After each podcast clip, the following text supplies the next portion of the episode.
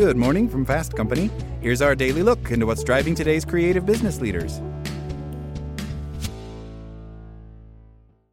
Our kids have said to us since we moved to Minnesota, we are far more active than we've ever been anywhere else we've ever lived. Moving to Minnesota opened up a lot of doors for us. Just this overall sense of community, the values that, you know, Minnesotans have. It's a real accepting, loving community, especially with two young kids. See what makes Minnesota the star of the North. New residents share why they love calling it home at exploreminnesota.com/live. Want to learn how you can make smarter decisions with your money? Well, I've got the podcast for you. I'm Sean Pyles, and I host NerdWallet's Smart Money Podcast. Our show features our team of nerds, personal finance experts in credit cards, banking, investing, and more. And they'll help you make the most of your money while cutting through the clutter and misinformation in today's world of personal finance. You'll get clarity on strategies to help you build your wealth, invest wisely, shop for financial products, and plan for major life events. Listen to NerdWallet's Smart Money Podcast wherever you get your podcasts. Good morning from Fast Company. Here's our daily look into what's driving today's creative business leaders. From the moment Beyonce dropped her Renaissance dance album in late July, fans started anticipating the music videos. In October, they finally got something approximating one a scene set to the song of Summer Renaissance of Beyonce dancing in a Studio 54 style disco, sparkling in a gem encrusted mini dress and chain link necklace. Except it wasn't a music video, it was an ad for Tiffany and Company. For the past two years, America's most influential celebrity has joined forces with America's most storied luxury brand in a series of campaigns with remarkable reach. The Beyonce Lose Yourself in Love campaign from this past fall notched 4.6 billion impressions and 690 million total video views. A year earlier, the singer starred in a fall ad alongside her husband, Jay Z, a Jean Michel Basquiat painting, and the jeweler's famous and controversial 128.54 carat Tiffany diamond. This marriage between two cultural icons, which encapsulates a distinctly American vision of luxury and cultural power, would have seemed unthinkable only a few years ago, when Tiffany and Company was losing its luster. After strong double-digit growth in the aughts, the company crossed $4 billion in sales in 2013. But revenue started to fall in 2015, even as the luxury industry grew. Tiffany's most glaring mistake was to lose focus on its high end jewelry and advertise its entry price points, says Luca Solca, senior research analyst in luxury goods at the consultancy Bernstein. It had fallen from a luxury brand into a jewelry retailer. That changed when LVMH acquired the jeweler in January 2021 for $15.8 billion. We came at an opportune time, says LVMH CEO Bernard Arnault on his Q4 2021 earnings call of acquiring Tiffany and Company, just as it had stagnated. People said, "You're paying a lot for that company, but I think it was not expensive at all," he said. According to Euromonitor, Tiffany was the largest contributor to LVMH's growth over the past 2 years. Revenue in LVMH's jewelry and watches category was up 18% to $11.35 billion in 2022, with Tiffany's earnings now double what they were pre acquisition. Much of this growth has come from the efforts of 30 year old Alexandre Arnault, who became Tiffany's executive vice president of product and communications when his family's conglomerate took over. Since the acquisition, he has been orchestrating a steady drumbeat of hype around the storied jeweler. Over the past couple of years, Tiffany has launched NFTs, a popular unisex lock bracelet collection priced accessibly enough to bring in new customers, and buzzy collaborations with Patek Philippe, Supreme, Nike, and the upstart art collective Mischief, which made a $1,000 limited edition ultimate participation trophy with the jeweler. Tagline Those who can't play, pay. Tiffany created a blue football and basketball with Wilson and sculptures with contemporary artist Daniel Arsham.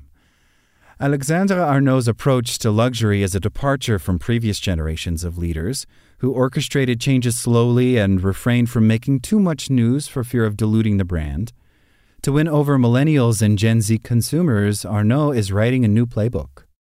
Part of being desirable is being part of the cultural conversation, Arnault says. One of the first things we did was build a team that was able to react to ideas and make noise. While Europe has produced dozens of luxury brands from Chanel to Hermes to Loewe that have stood the test of time, America has struggled to create a high-end brand with similar longevity.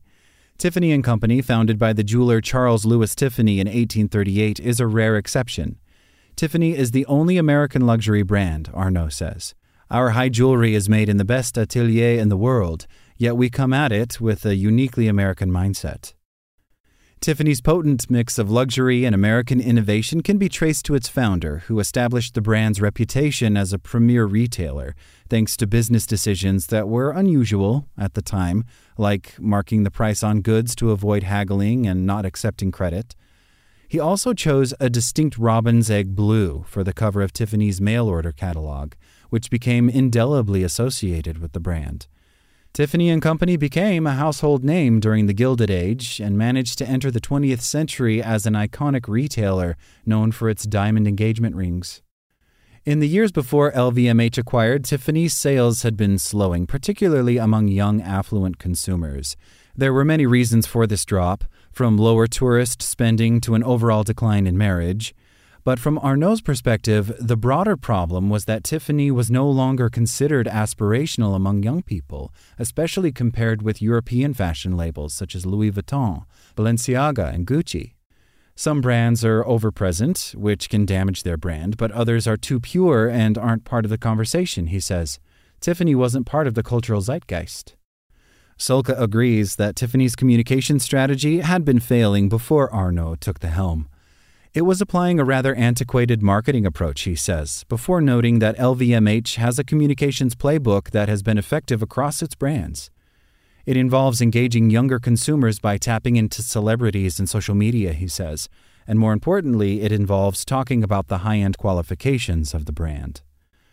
When he came to Tiffany, Arnault wanted to fundamentally transform the way that the brand interacted with other big cultural players, from celebrities to artists. He hired new staffers who could identify relevant partnerships, then quickly turn them into reality. Arnault himself took a pivotal role in building new relationships. A month into the job, he went to Beyonce and Jay Z's house himself to ask them to represent Tiffany. His closing argument Tiffany's recent acquisition of Basquiat's 1982 masterpiece Equals Pi, which he helped orchestrate. That painting became the backdrop for their first campaign with the jeweler. Tiffany and Company isn't Arnault's first brand turnaround. At age 24, he became CEO of Rimowa, the 125 year old German luggage company that LVMH acquired in 2016 for $716 million. For a century, consumers thought of Rimowa as the inventor of well engineered aluminum suitcases. Arnault transformed the luggage maker into a collaboration factory, launching partnerships with hot young brands like Bape and Antisocial Club, and streetwear giants like Supreme and Off White. By 2019, the brand was on track to hit its long term target of $1 billion in sales by the middle of 2025. Solca believes that collaborations are still an effective strategy for luxury brands, as long as there's a strong, high quality product behind the marketing. Collaborations are designed to attract attention, he says. At the end of the day, you are competing in a crowded business, so you need visibility. But once you have the traffic in stores, you need to have a proper product offering to sell. Heritage brands such as Rimowa and Tiffany and Company tend to deliver on quality. Arnault has been steeped in the world of heritage brands from a young age. He grew up discussing what was happening at his family's portfolio of brands over the dinner table and continues to have regular Zoom calls with his father and siblings who run various tentacles of the company. We update each other on the inner workings of what's happening in the group and more broadly in the world, he says. But Arnault has always been intrigued by the world of fast growing startups. I thought of Rimowa as a small startup with 120 years of heritage, he says, we built a nimble team from the ground up. We weren't scared to take risks, which is not very common in luxury. Tiffany is a different beast. It is a much larger company with 12,000 employees compared to Rimowa's 3,000, and it generates multiples of Rimowa's less than $1 billion in revenue. But Arnault has proven that it is possible to take risks and respond to trends quickly, even at a big brand. Arnault continues to reinvent Tiffany. Next up is a major redesign of the retail experience. The brand has been renovating its Fifth Avenue store, which it plans to unveil to great fanfare in April. Across its retail fleet, Tiffany is also rumored to be tapping rising artists to reimagine its most sacred brand identifiers, the little blue box. Even so, Arnault says that it's crucial to hold on to the brand's distinctly American identity. He points out that Tiffany is already woven into American life. We've made White House China since President Lincoln, he says. We manufacture the trophies for America's most famous sports, from basketball to football to tennis. Being American to Arnault also means being inclusive and democratic. He believes it is possible to be accessible even as a luxury brand. This means creating products that start at more affordable prices, like $350 silver heart necklaces, and partnering with brands like Nike that have a mass audience, while simultaneously emphasizing the brand's craftsmanship and high jewelry offerings. He's also conscious of crafting a corporate image that seems inviting to all. When Tiffany launched its collection of genderless lock bracelets last August, the tagline was No rules, everyone welcome. It's about being approachable to everyone, all generations, all buying powers, Arnault says. That's the American mindset. That's all today from Fast Company. Talk to you tomorrow.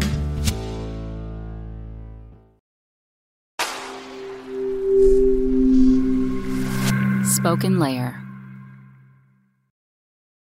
Our kids have said to us since we moved to Minnesota, we are far more active than we've ever been anywhere else we've ever lived.